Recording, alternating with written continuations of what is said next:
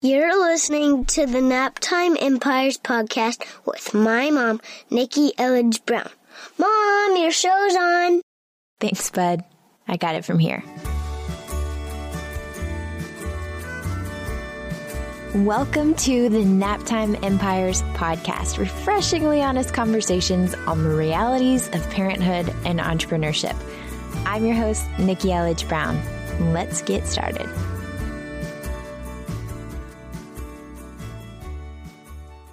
Allow me to introduce you to the fierce and fabulous Jen Kim.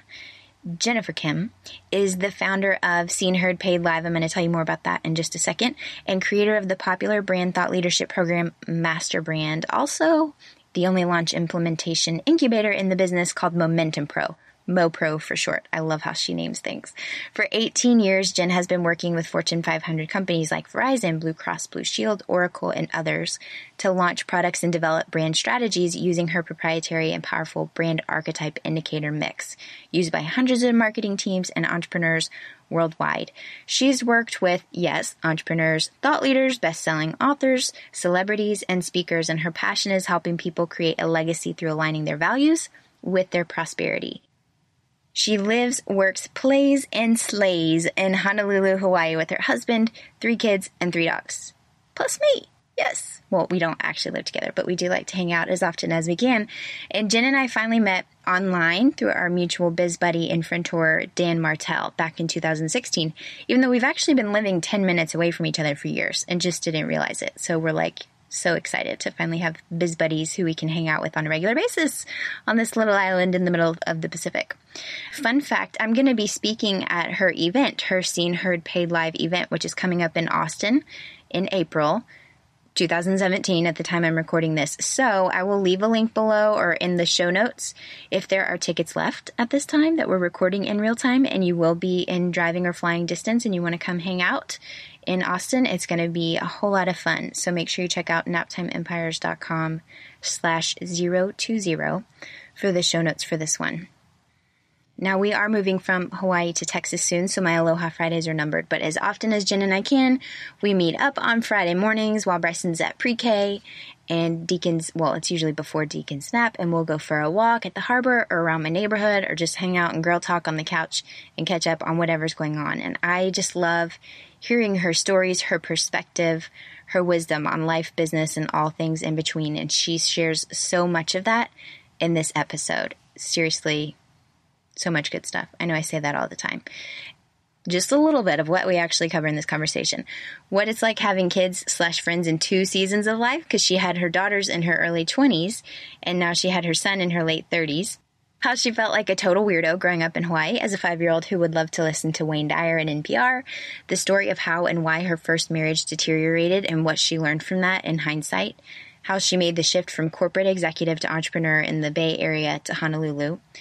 Right time, right place, right niche. Lessons from building and losing a multi million dollar brick and mortar empire in Hawaii and why she says she'll never do it again. How she went from, quote, baller status to being scared for her life. The power of the bounce back muscle why focusing on self and personal development was the key for her, and quality over quantity, making the choice to saying yes to having it all, yet knowing it doesn't all have to be equal. I really love what she has to say about this and all the realizations that she had between thinking that she could only pick. You know, you can pick two. You can't have all these things, you can pick two. So I love her reframe on that.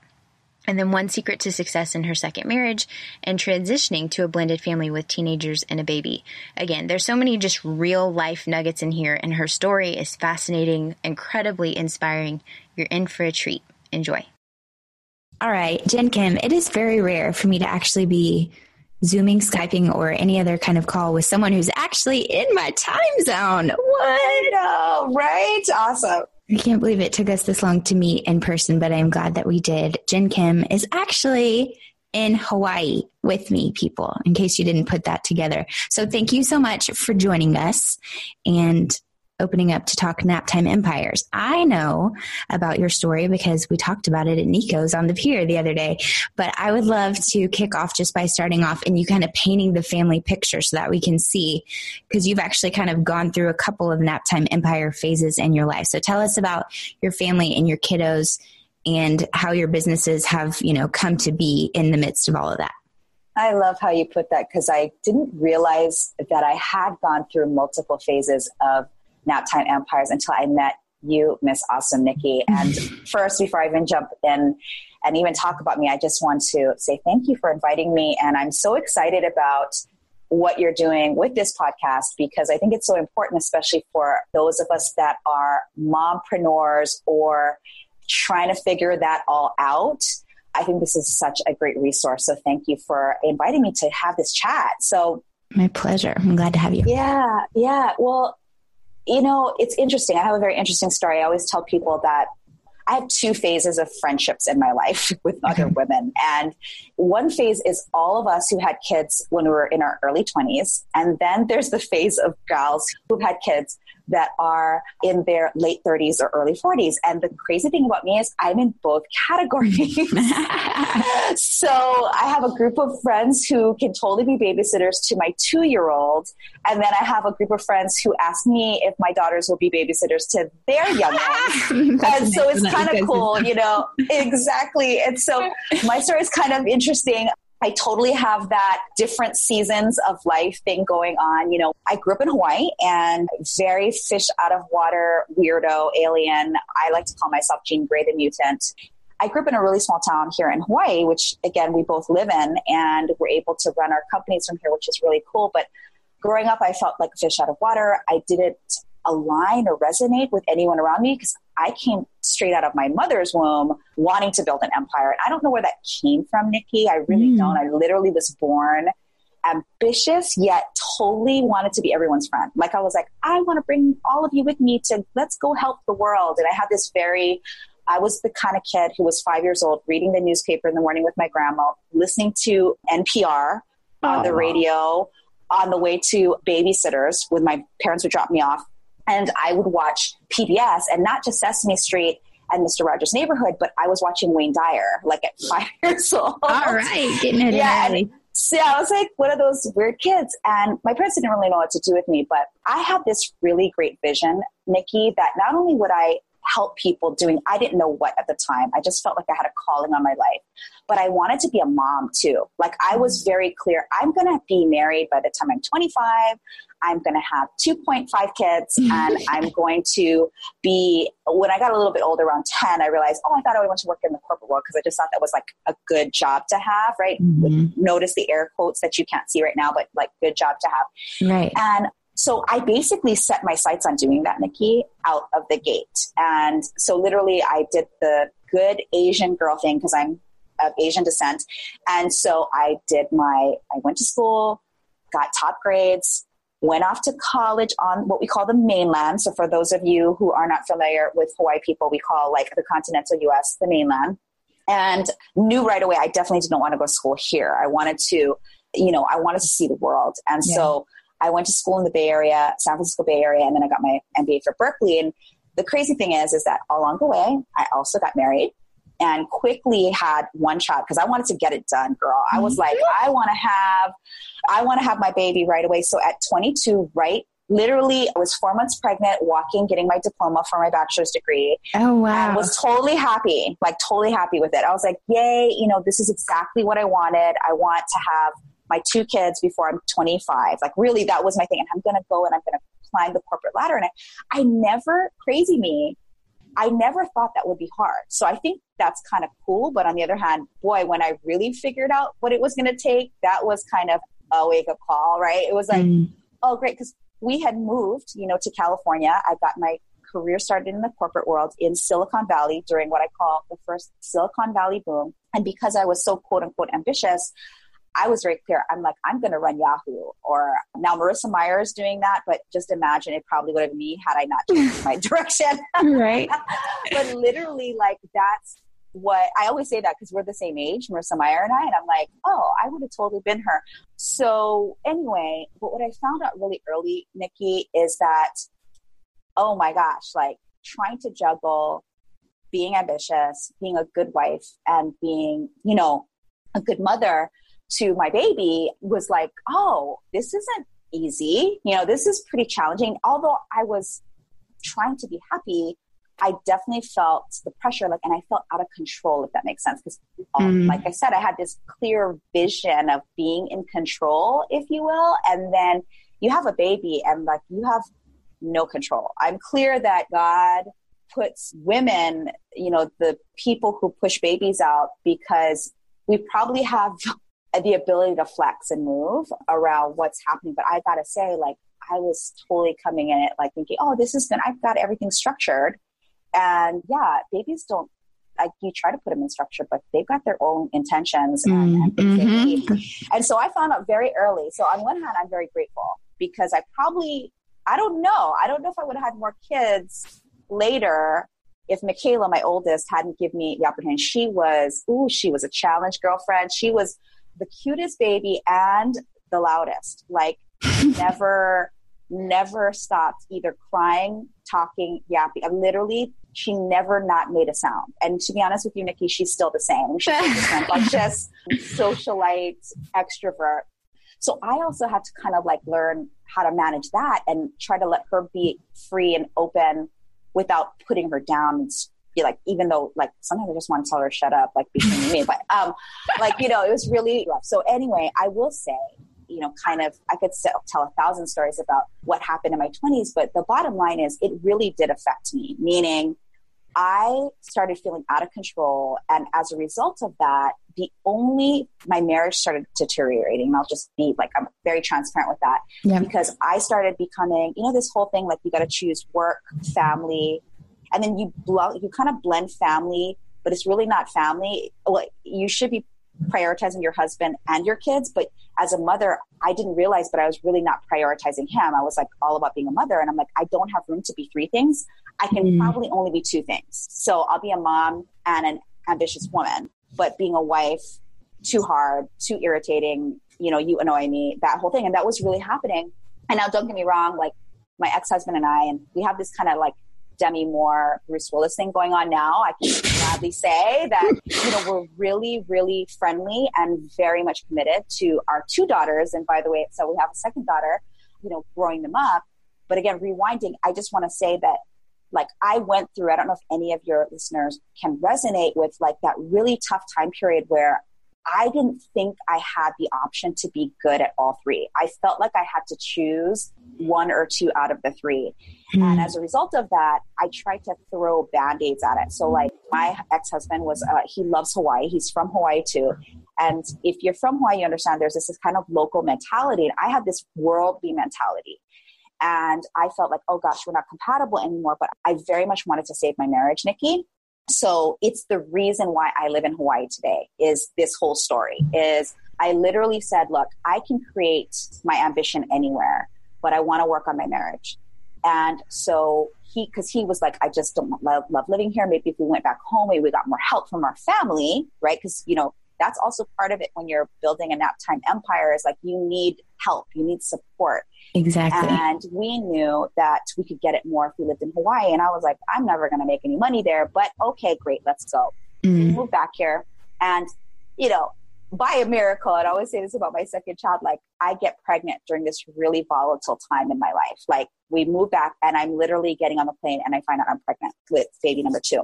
So it was a very interesting time, and we moved back to Hawaii, and we definitely gave it seriously the good college try. And we stayed together for another two years, but we just couldn't make it work. And to be honest with you, I was like, okay, now I'm stuck here. And I will tell you this I was very committed to my children being around their father because he's a really great dad. And so I said, look, I can create anything. And so I said the only way I can create something is if I leave my corporate job, which at the time I did get a job as an executive in Blue Cross Blue Shield, which is a big, you know, healthcare company or whatever.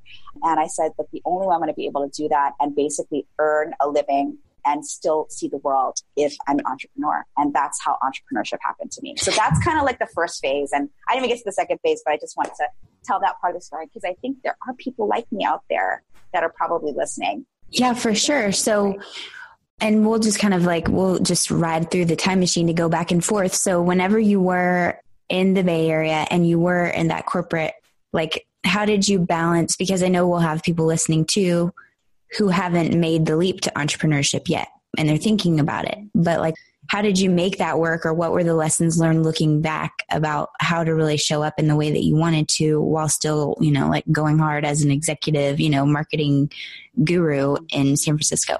Yeah, you know, because I was just basically ignorant about motherhood, like I, you know, my mom was a great mom, but she also was a working mom with me. Great. So my only really model for, of course, motherhood is my mother and my grandmother my grandmother was an entrepreneur. My mother worked for the government. And so I saw two very different ways. But the thing that I got out of them was work ethic, right? So how I handled it while I was in the corporate world was like, okay, I was very structured. So I wanted to have all this control.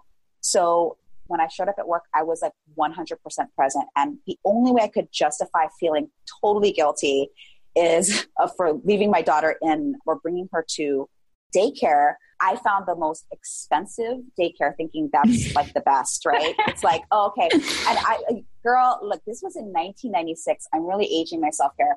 Mm. And in 1996, you know how much I paid for daycare? It still boggles my mind that I could afford it because I was still just a junior executive. I wasn't making more than like $40,000 a year, right? Okay. Um, and my ex husband was also making the same amount of money we're living in the Bay Area, which was still expensive then. It's still expensive now. I paid $900 a month for her daycare. And that was like crushing for us. That was more expensive than our apartment. Yeah. You know? And I thought, oh, okay, if I get the most expensive, even though it's going to totally crush us, yeah. like, you know, financially, at least I know my baby's okay. Here's the good news. It was really a great place. And so I've heard other horror stories from people who are like, I pay all this and it's not a great place. I have to say, I'm grateful and blessed that it was a very good place, but it hurt every month financially mm-hmm. time, you know? And all I can say for those of you in the corporate world who are dealing possibly with the same situation where you're kind of balancing, like, gosh, should I send my child to daycare? Should I get a sitter? Should one of us basically take six months to a year off? Like all those decisions we talked about, you know, and check this out, Nikki. About six months in, because it became so financially trying, and frankly, again, we were working on our marriage because there were so many challenges from the money conversations. As we know, mm. a lot of divorces happen because of finances. We were getting so stressed out. We actually went back to our brass tacks, and Barry, his name's Barry, my ex, he said, you know, Jen, what if I took off for six months and, you know, watched Michaela and, or, you know, stayed home with her. And then, so that way you could be freed up to just do what you want. Cause he's, Barry will tell you, he wasn't the ambitious type at all. His, his thing of work is like, I go to work to work. That's it. Like I go to work, I get a paycheck, I'm good. And that was fine. And I totally respect that. But mine was, my work ethic is such that you know you get rewarded for climbing up the ladder. That was my mindset back then, by the way. Again, mm. that was my mindset back then. And so, actually, after six months of paying nine hundred bucks a month and really eating crow and couldn't buy a new car, he quit his job. And the minute he quit his job, it still unfortunately didn't work out between us, but I did start rising in my career in the corporate world. I don't regret any of mm. it because what it allowed me to do is get great mentors, which allowed me the confidence and courage to jump into entrepreneurship. Mm-hmm. But that hard decision, and I think this is true of whether you're doing great in your marriage or maybe you're even having some challenges. That decision for us as parents really helped. Like it was really good. And again, I can say our daughter is now going to be 20 years old in November. I'm still tripping. Like I can honestly say we're such good parents to her. I mean, to this day, like, you know, she calls me every day. She calls her dad. Like, and even though we didn't get along really, I mean, in, on certain things and we couldn't make it work, like, she always felt taken care of. And so that's my biggest win from that phase. And that also goes with my second daughter as well, although she came on the tail end of us, you know, separating you know, she feels very loved too. And that's because we were intentional. And I think that's the key takeaway from my 20s is that if there was anything that I was, I was intentional that because I chose to be a mother, that I wanted to be the best mom I possibly could while staying happy because being in the marriage was not making me feel happy and it wasn't for Barry either. But being their parents make us extremely happy. And so it was that intentionality, I think, that gives me that kind of story. But again, I don't think that, like, I used to really feel guilty. Like, why didn't I just make my marriage work? You know? And I realized that this is exactly how it was supposed to happen, you know, for me. But at the time I thought, oh my gosh, I suck as a wife, but I'm good as a mother and I'm good as an employee, or I was good as an executive, you know, and it was just me not being around the right people, I think, meaning like no one was a negative influence, but I really didn't have anybody to talk to about the marriage stuff because all I got was, you're a good Asian girl, you should stay married, should be a good mom, and you should mm. make money. You know, that's kind of what it was. And I resented that I needed to be the trifecta of all womanhood. Like it right. bothered me. And so I rebelled and the loser in the trifecta became my marriage. So that's kind of how, like the long story too, when you ask like, how did I handle it? I just wanted to make sure my kid was safe and being well taken care of and felt loved. And then I would basically really focus at work and just you know, basically try to learn from the best. And it was intentional about doing that too. I didn't want to waste my time a lot at work doing things that would just burn my life away because I knew I had a child at home that I wanted to spend time with. And so I was very intentional, even at work, about aligning myself with the right projects and the right people so that I could learn and contribute more. So it's all really, I mean, and it all relates too, right? Because I think a lot of people then, especially once they then start their businesses and then they assume it's because they want to be able to be home all the time. And then you quickly learn after you're doing that and you are trying to do both at the same time and you don't feel intentional about any of it. Uh, Instead, you just yeah. feel poopy about all of it because you're like, okay, I'm doing this email, but I'm ignoring you. Okay, I'm playing with you, but then I'm thinking about this email that I need to write or send. And so I think that's one of the biggest lessons that I see a pattern with everybody, regardless of what their support structure and setup looks like, whether it's having someone in the home, you know, hanging out and playing with the little ones while you're working, whether it's actually having an, you know, out of whatever daycare or you leave and you go to an office or whatever.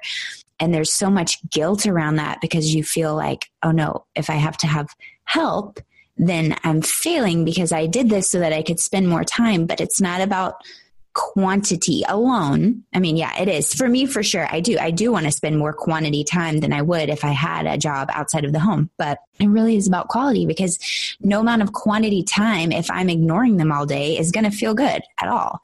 So it's important about finding what works and having those honest conversations with your husband or whoever the other parent and guardian is in the picture if there is one about figuring out what works and trying something to see if it works as opposed to staying in a situation for too long that's not working and then beating yourself up over it, you know? Mm-hmm. I just so resonate with that. You know, mommy guilt is a real thing and it's a real thing. It doesn't matter how old they are. I mean, back to what you said, you know, this new season of my life, I handed, you know, ended up getting remarried and I have a two year old son now and we all live in Hawaii. Well, the oldest is now in college, but you know, the same thing goes. You know, the guilt hasn't changed. It's how I deal with the guilt and how I react to it mm. that's made my relationship with my husband improve. So I always actually thank Barry for, you know, my husband Nate because in so many ways, you know, I learned how to relate better to your point, Nikki, and not also try to be that perfect trifecta because the trifecta that I made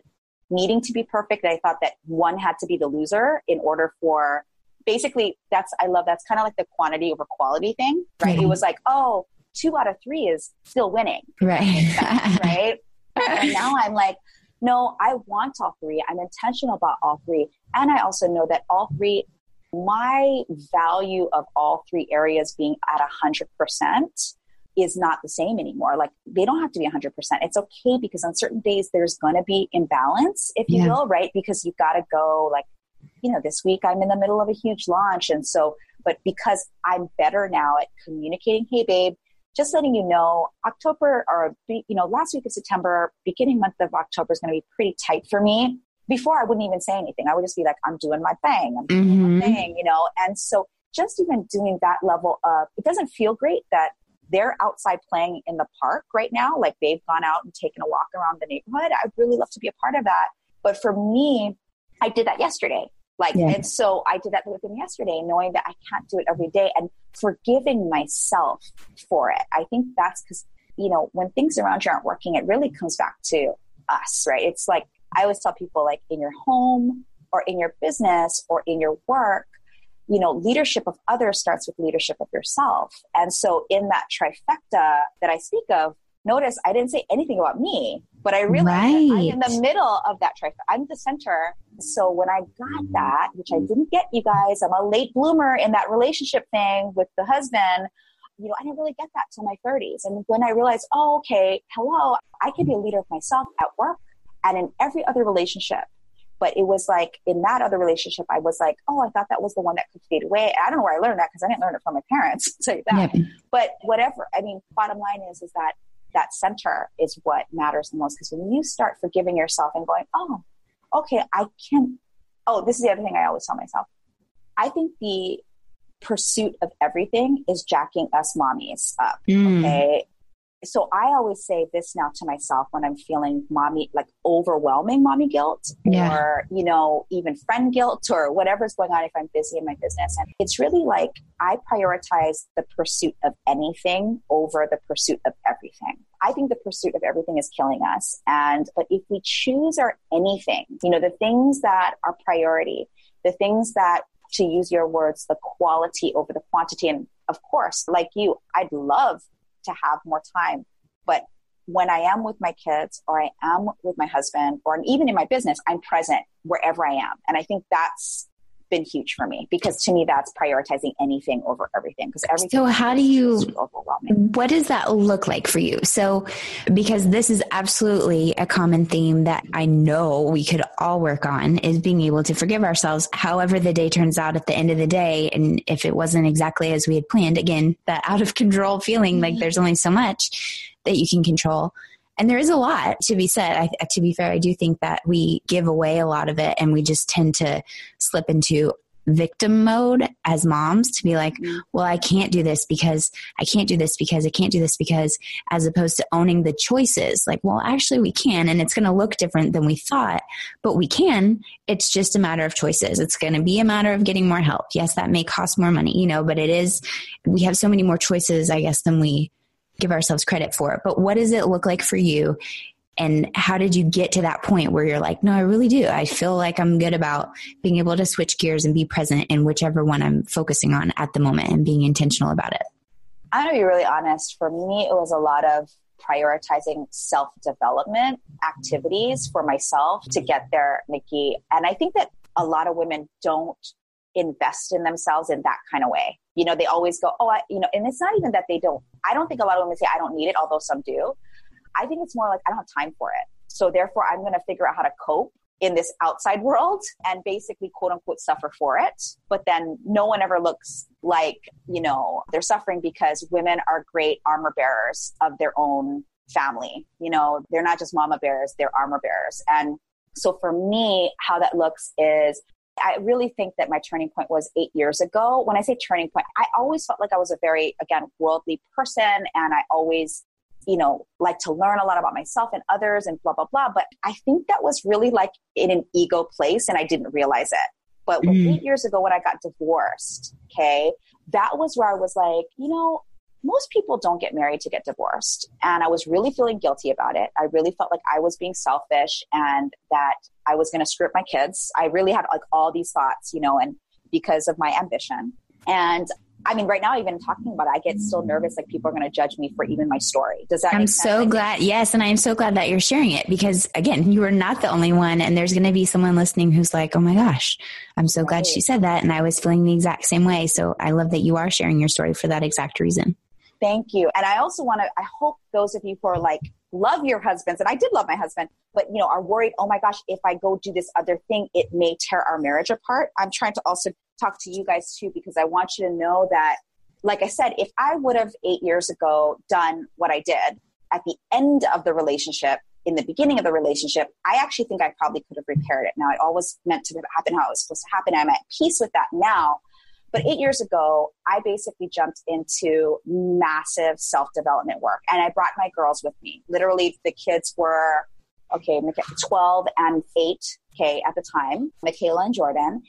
And I said, you know what? We're going to go on this personal development journey together. And mommy has stuff to think about and work on. And, you know, I want you guys to see the journey with me. And so literally it was, I went on these couple like personal leadership camps with my kids, mm. um, and then a couple by myself. And it was, and actually, I invited their dad to come to one, which he actually came to, which I was totally surprised. he was not that type. Right. He was like, look, if it's, so it really did help me, Nikki, because in 2008, when I had the divorce, I was like, okay, well, I'm going to go do this. And that's what I did. And it made me realize that with all the things that I had done to be worldly, what I really needed was just to kind of like unpack and uh, like really get to the heart of like, where was I hurting or feeling like I was being unmet and dealing with that so that I could show up and be more present. Because the thing was back to like presence and spending the quality time and prioritizing it, even when the day gets away from you, which it happens still to me, like almost every other day. Okay. Yep. Like anything can happen, right? Your Wi Fi can go down. My is actually still down right now. And thing is, is that it just made me learn how to have what I call a better bounce back muscle in terms of like, if stuff flies my way, like I just like, it feels like I'm a ninja now. Like I'm just like, oh, okay. So it kind of scraped my cheek and okay, great. And it, it grazed me, but no big deal. Like I used to take everything so hard. Like, oh my God, if, you know, I got to my daughter's soccer game 10 minutes late because I was running from an appointment, I used to feel horrible. Now I'm like, okay, you know what? I'm here alive. Right. I'm there and cool. I'm cheering on the sidelines. And it's just this whole like not taking stuff so serious, like taking it more like, hey, I really am doing the best I can. And by the way, I hope this doesn't sound judgy, but you really have to be honest with yourself. Are you really doing the best you can? Like, and it's a discernment, right? It's right. like, it really is a discernment. It's kind of going, you know, am I resentful that I'm actually at the soccer game or am I really happy I'm here? And I was like, oh my God, I'm so happy I'm here. Instead of thinking of like the energy or the stress that brought me there, I'm like, oh my God, I'm so happy I'm here. I'm so grateful I'm here. And so it's that, it sounds really kitschy, but it's just true. Like gratitude and presence, even when there's chaos around you, really help me. Like it's helped me go, oh, it's, it's an awareness. I don't know how to describe it, but it's just being aware and intentional every day just to go, if I do two great things today for me, then everything else is awesome. So, mm-hmm. like, and it's that simple for me. Because if I made it any more complex than that, Nikki, I would just feel like I got to be a control freak again. And that I just realized if I could do one to two great things today, and not just at work, by the way, actually just for me. So, whatever that looks like, it usually spills over to absolutely my children and my business and my husband, you know. And then the other thing I basically say is like I prioritize. I learned this from actually, which I didn't listen in my first marriage, from our pastor who told me, you know, your number one relationship now is your husband. And like I didn't believe in that before. The minute I gave birth to my child, I'm like, she's number one. Like it's all about her. Mm. And I knew because even though Barry was awesome, like a dad, like I was like, he's not going to ever bring home a lot of money. And that was, I knew that coming in, by the way. So I just want to be clear, guys. I wasn't like, oh, thinking I was going to change him. Right. I really knew that coming in. And that's why I thought, oh, I got to go make the money, which was also fine with me. I love to work, by the way. I really actually enjoy business. Some people like do a business because they think that's going to make them like, I actually love strategy and I love marketing and I love, it just excites me. So I knew that coming in, but I forgot what our pastor had told us before we got married, which was, you know, make your husband your top priority. And I thought, oh, that doesn't sound right. But what I mean by that, what I realize now in my, now I'm 42, but in my 30s when I had this big aha moment and brought Nathan into my life, it was like, oh, like, you know, if he meets me at 100% him and I meet him at 100% me, then everything will work out. I wasn't at 100%. I didn't realize it if that makes sense. Like yeah. when I say 100%, I'm not talking about effort. I'm talking about like loving me and being okay with me. And so I think for a lot of people probably listening, like it actually works when you go, okay, we're on the same team. Like even when things are stressful, like in business or with the parenthood thing, and we're now a blended family, right? So even that was a somewhat of a challenge, even though he's awesome. Like Nathan is amazing stepfather to my children. My children love him. It still was a weird transition for yeah. me to have these two older teenagers and then this baby that came and just really rocked our world in both positive and some crazy rocky times as well. right. So, yeah. Well, I love what you said about you know, you're focused on worldly, worldly, worldly, and that's so much what you're thinking about when you were growing up. And then really the answer was like going within and really figuring out you so that that's how you show up in the world. And if everybody would do that, then the whole world would be a better place because we could all figure out our own stuff to figure out how do we really want to show up and what really lights us up. And I love that you talked about asking yourself and being honest about it. Are you doing the best you can? And it's not to put pressure on, but it's about being honest with ourselves and actually taking that moment to step back because it's so easy to go through the day on autopilot so to actually make it a practice, a practice doesn't have to be a habit because it's, you know, some days you're going to forget, but practicing, taking a moment to step back and actually ask like, okay, well, am I really doing it? Because if you're not, if you're not showing up the way that you want to show up, you're always going to feel that dissonance and you're always going to feel like uh, this is not in alignment with the values that I know. Like if I'm just literally wasting time and not doing something that's worthwhile in my business, stop it. I'm going to go play with Deacon instead because I know I'm going to feel better about that. If I'm just resisting and avoiding something, then I know I'll feel better if I actually do that thing. Of course, it takes that mental toughness to actually discipline yourself to do that thing, but at least getting in the practice of asking yourself and even asking, like you said, the one to two great things for you because for so many of us, it's our default setting to want to do well at work. It's our default setting to want to be good moms good wives, whatever that looks like. It's that's our default. It's not so much a default to think about like, oh, what are the one to two things that I can do for me today? regardless of which bucket they fall in. But once you do that and you take care of you, then you will be able to naturally extend that, you know, like once you're in a good place, again, showing up in your own world, like in a better way, as opposed to just thinking about what are the things I have to do today. I just, I like that reframe. I love that. I love exactly how you put it. That's exactly what I was trying to say. So you were just so good with words. well, that is exactly what you said. I just had to recap because I was doodling it over here in my notebook. Okay. So the other thing that I'm curious about you, and we'll talk, I will have already introed you through your bio and everything, but can you just walk us through while we're still talking, like the evolution of once you got back to Hawaii, you guys got divorced in 2008, right? And then yes. you started your businesses and I'm just curious to hear about like the evolution of the brick and mortar to what you're doing today and actually managing multiple empires going on. So yeah. Yeah. Well, so actually the timeline looks like this 2006 is when i decided to take the leap into entrepreneurship i left my job because we moved back to hawaii the end of 99 right before Y2K, if any of you guys remember that. And then, so I left the Bay Area at just the right time before it got crazy. And then six years went by. I had my corporate job in Hawaii as a online marketing executive for Blue Cross Blue Shield. And then 2006, I basically said, you know what?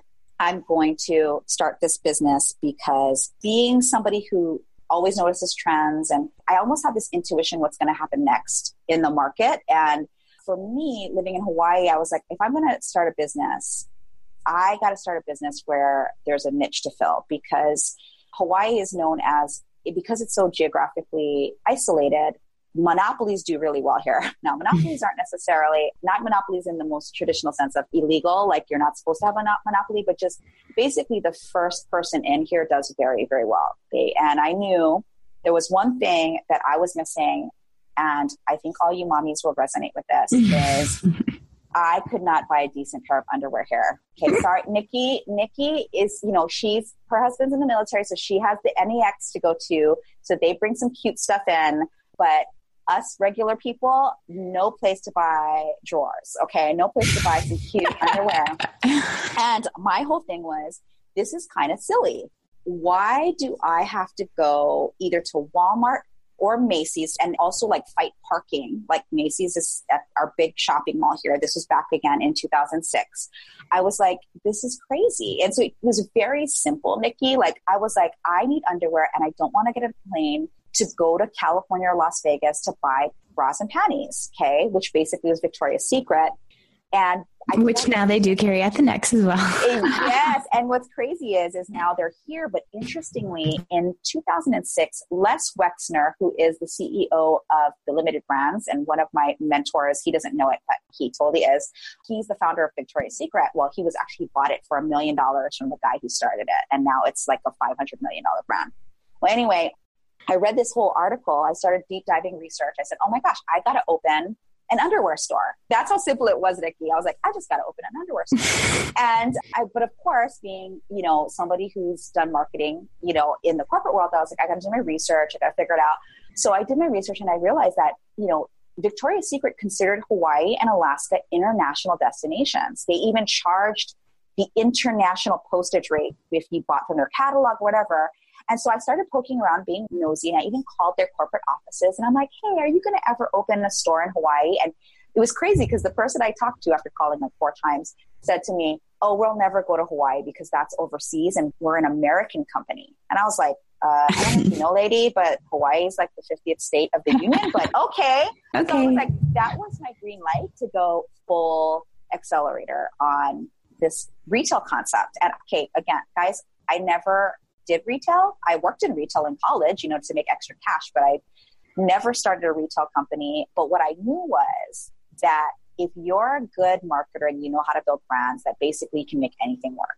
Any business can work, in my opinion, if you know marketing and branding. And so I was like, I can make this happen because there's a desire or need in the marketplace. And it wasn't just me because I was asking all my girlfriends who would come back literally from their trips with these big old pink bags. Victoria, I'm so proud to come and show like people, us girls in Hawaii would be like showing off our underwear to each other. Like, look what I brought back.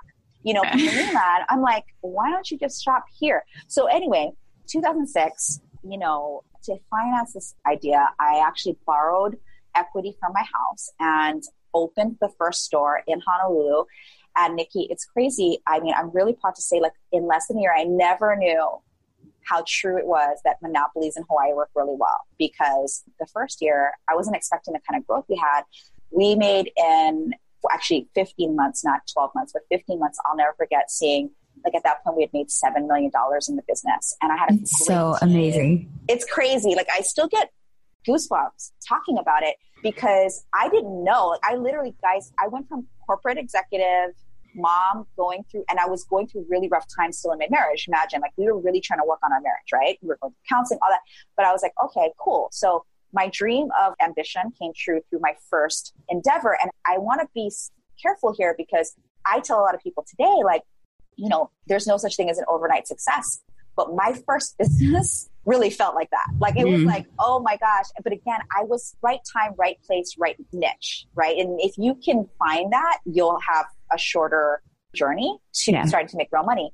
But here's the kicker, guys. So this was 2006. So imagine 15 months later into the middle of 2007, we started feeling the strains of the economy, right? The Great Recession was upon us. And I literally went from like a kick butt year one to deciding, okay, now people wanted to me to open stores on the west side of the island, you know, which over here, that's like the Kapolei side, you know, different points of the island because I was right in the center of town. And so I took another risk because I figured, okay, great, I'm making money and I'm going to go open two more stores. So I signed leases, like five year leases with both places that I was planning on expanding on. All of the cash, you know, I had made a large majority of it I put into the capital infrastructure to build these two new stores. Because I don't know if you guys know this, but building out a store, you know, you usually need about two hundred to four hundred thousand dollars in capital to build what I call like this store was a very lifestyle store. You can imagine this is underwear, right? And so we needed it to be. Mm, it's rather lifey, right? Fabulous, like really beautiful. It, you know, we definitely you can open a store for less than what I just said, but you know, and I will tell you this: while we're talking around the time, I will never open a retail store again. But okay, so but I loved it. and bottom line is, I couldn't have picked back to like right time, right place, right niche, right? Just about 15 months earlier.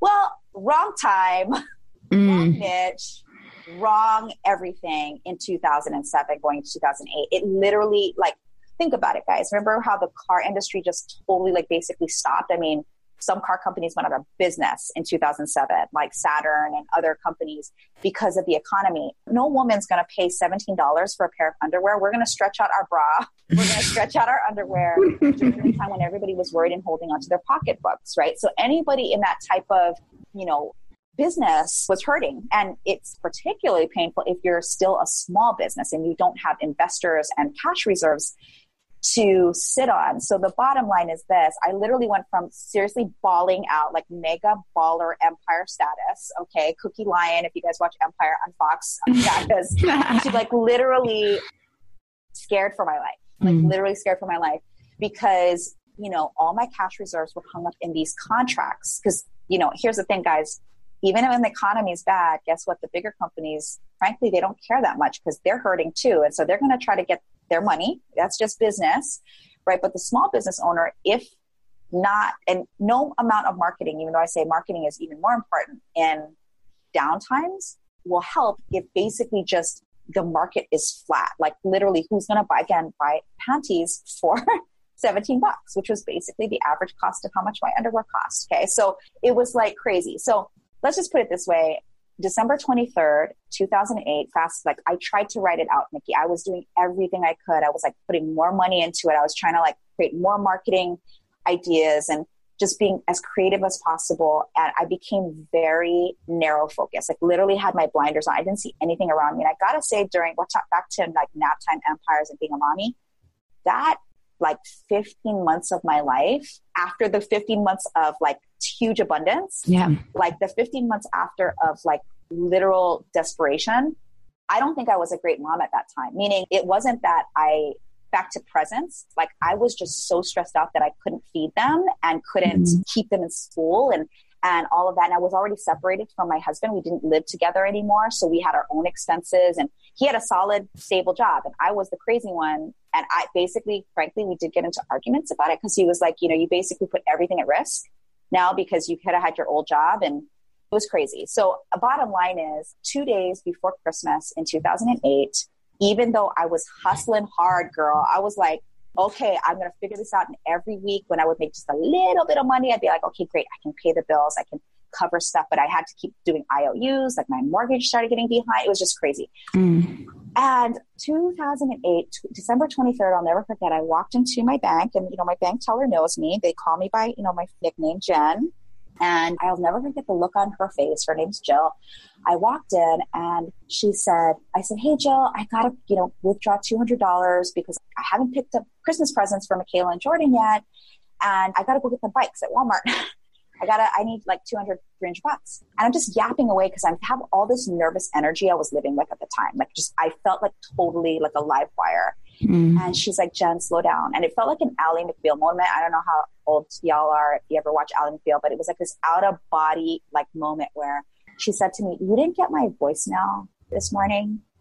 And I'll never forget. I mean, literally, I like this, like my head felt like it was exploding. Like all I could hear in my head was, no, I didn't get your voicemail because your bank doesn't call you when there's good news. Right. Like, like, you know, your bank doesn't call you and say, hey, you have more money. Like, they usually call you and say, hey, there's an issue we need to resolve, or somebody's trying to steal your identity, or something's happening, right?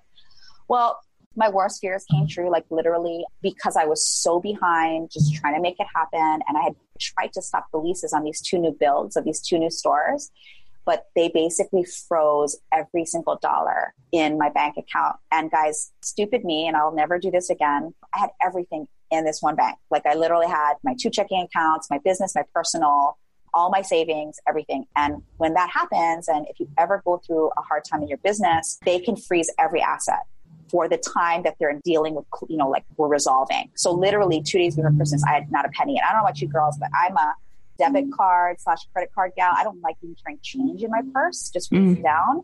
So I literally, I mean, Nikki, I had no money in my wallet. Like I had, I don't carry cash. And I still am actually still the same way.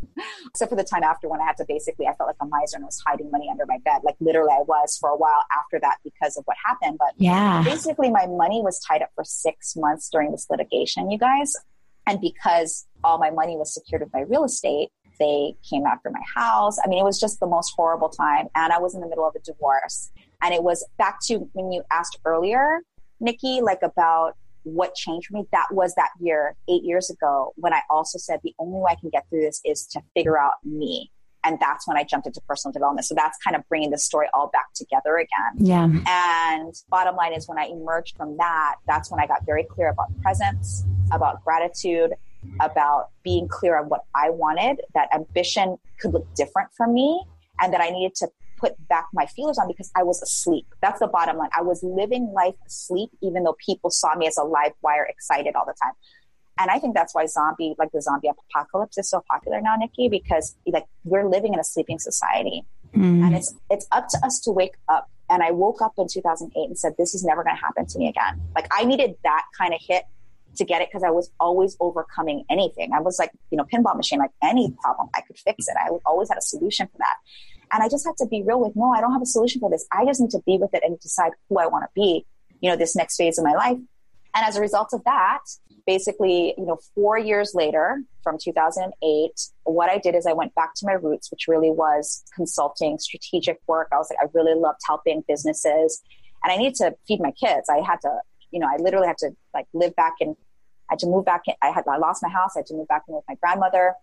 And I decided I had to basically hit the streets, if you will, not in that kind of way, ladies, not in that kind of way, but literally kind of knock, knock on people's doors and show them my value and my va- I realized that when I was a little girl, what did I really love? Being this worldly little girl, I loved to teach. I loved to help people find solutions. I, I loved business. I really, truly did. And even with losing in the business, I still loved it. That made me know I still love business. Does that make sense? Like I was like, oh, I don't hate this. I'm not scared. Right. I, just, I'm good at it. I just missed the signs because I was asleep, if that makes sense, to protect my assets, which now that's what I'm all about while I build. And I'm still a risk taker because I know better, if that makes sense. So now, you know, now I have a new business and a new husband and a baby and two amazing daughters. And that's the journey I had to go through to get clear on me if that makes sense. Well, there and there's so many nuggets. And when you were first telling me that story, I just thought it's so interesting and so valuable because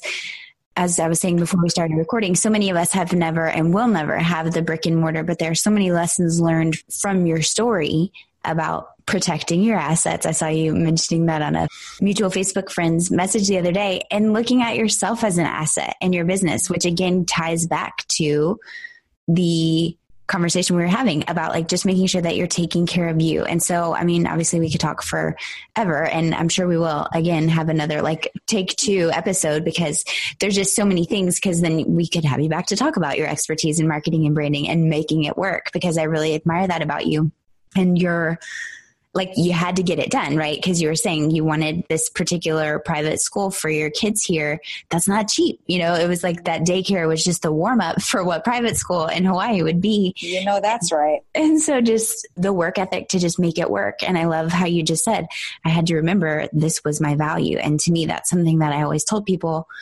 regardless of what your business is. In my experience so far, it's about knowing your value, knowing who needs it, and knowing how to communicate your value to the people who need it in a smart, authentic way. So, what I would love to wrap with is just is there anything that we haven't covered that you see as like, okay, look, you out there listening right now, building your empire and raising your little ones, is there any one piece of like this is a lesson. This is something that I learned that I just want to make sure that I share so that maybe you can short circuit and you can skip over that one. Just step right on over it and you don't have to trip over it like I did. You know, I would say that being willing to ask for help and support is probably the one thing that I wish I had done more. And having a tight group of sister friends that you can be honest with and authentic and cry and laugh and forgive yourself. And you know even if you have to just spit out like when you're beating yourself up but just having somebody else to be a mirror of showing you how awesome you really are because we all will screw up sometimes. We'll all like not show up the way we want to. That's going to happen. But most of the time you're actually doing a great job. And i think that it's the daily just accepting the fact that you are doing okay. You know, it's just that sometimes there isn't anybody to tell you. So I'd say, you know, find one or two people or a little group of people that you have like-minded interests you definitely want to be in that space and or that someone's a couple steps ahead of you and i'm not just talking of definitely not just in business but just in life that they've learned some life lessons that can help support you. I'd say that probably I wish I had done that more in my early 20s and 30s, but now it's like air, like it's oxygen for me. That's really helped me still maintain my sanity while I continue to flex and move during my nap time empires. Right. And oh, and another thing is nap time empires. I was telling Nikki this before. Sometimes mommy needs a nap. Let's just put it that way. Okay? Amen. You know, you got to build your empire and get rest too. And I think rest is a big thing. It's been a big thing for me. So that's, yeah. that's what I would say. I've been known to literally like we've had a babysitter. I'm like, you know what? Today, the best thing I can do is to take a nap. so I'll see y'all in about, even if it's a 30 minute power nap, I'm like, okay, I'll be back. Cause there's literally only so much you can do if you're physically exhausted. Well, okay. I love your guts. Thank you so much for sharing your story. Where can everybody find you? Where are some of the places that we can track you down online and find out more about what you are doing to help? Yeah, cool. Yeah. Spread so the word. Come to my website, www.jenniferkem.com, and that's K E M, Jennifer Kem. And I also have a really cool Facebook group. If you want to pop in there, it's called the Paid to Be You Posse. So for those of you Naptime Empire ladies who really are interested in you know, learning how to build a business. You can pop in there if that's of interest to you. But I also talk a lot about just what's up and what may be getting in the way, both in life and business too, because I think success is an inside game in anything. So if you're interested in learning more about that, you can just look it up, paid to be you posse, and it'll pop up and you can join. All right, sweet. Yes. And we will definitely link that up in the show notes to make it super easy. So head on over to Naptime Empires. We will link that up. And Jen, thank you again so much. This has been fabulous. And I know, I know that your story is going to serve so many. So thank you again for sharing it. Thank you for having me, Nikki. Anytime. I love talking to you. Likewise. This show may be over, but the conversation is just beginning. Head on over to naptimeempires.com slash Facebook so you can join my free... Wait, did I say free? I mean priceless, rapidly growing community of Naptime Empire builders for deeper discussions, behind-the-scenes scoop, and of course, updates whenever I've got new stuff coming up for you. naptimeempires.com slash Facebook. See you there. See you next time. Thanks for listening.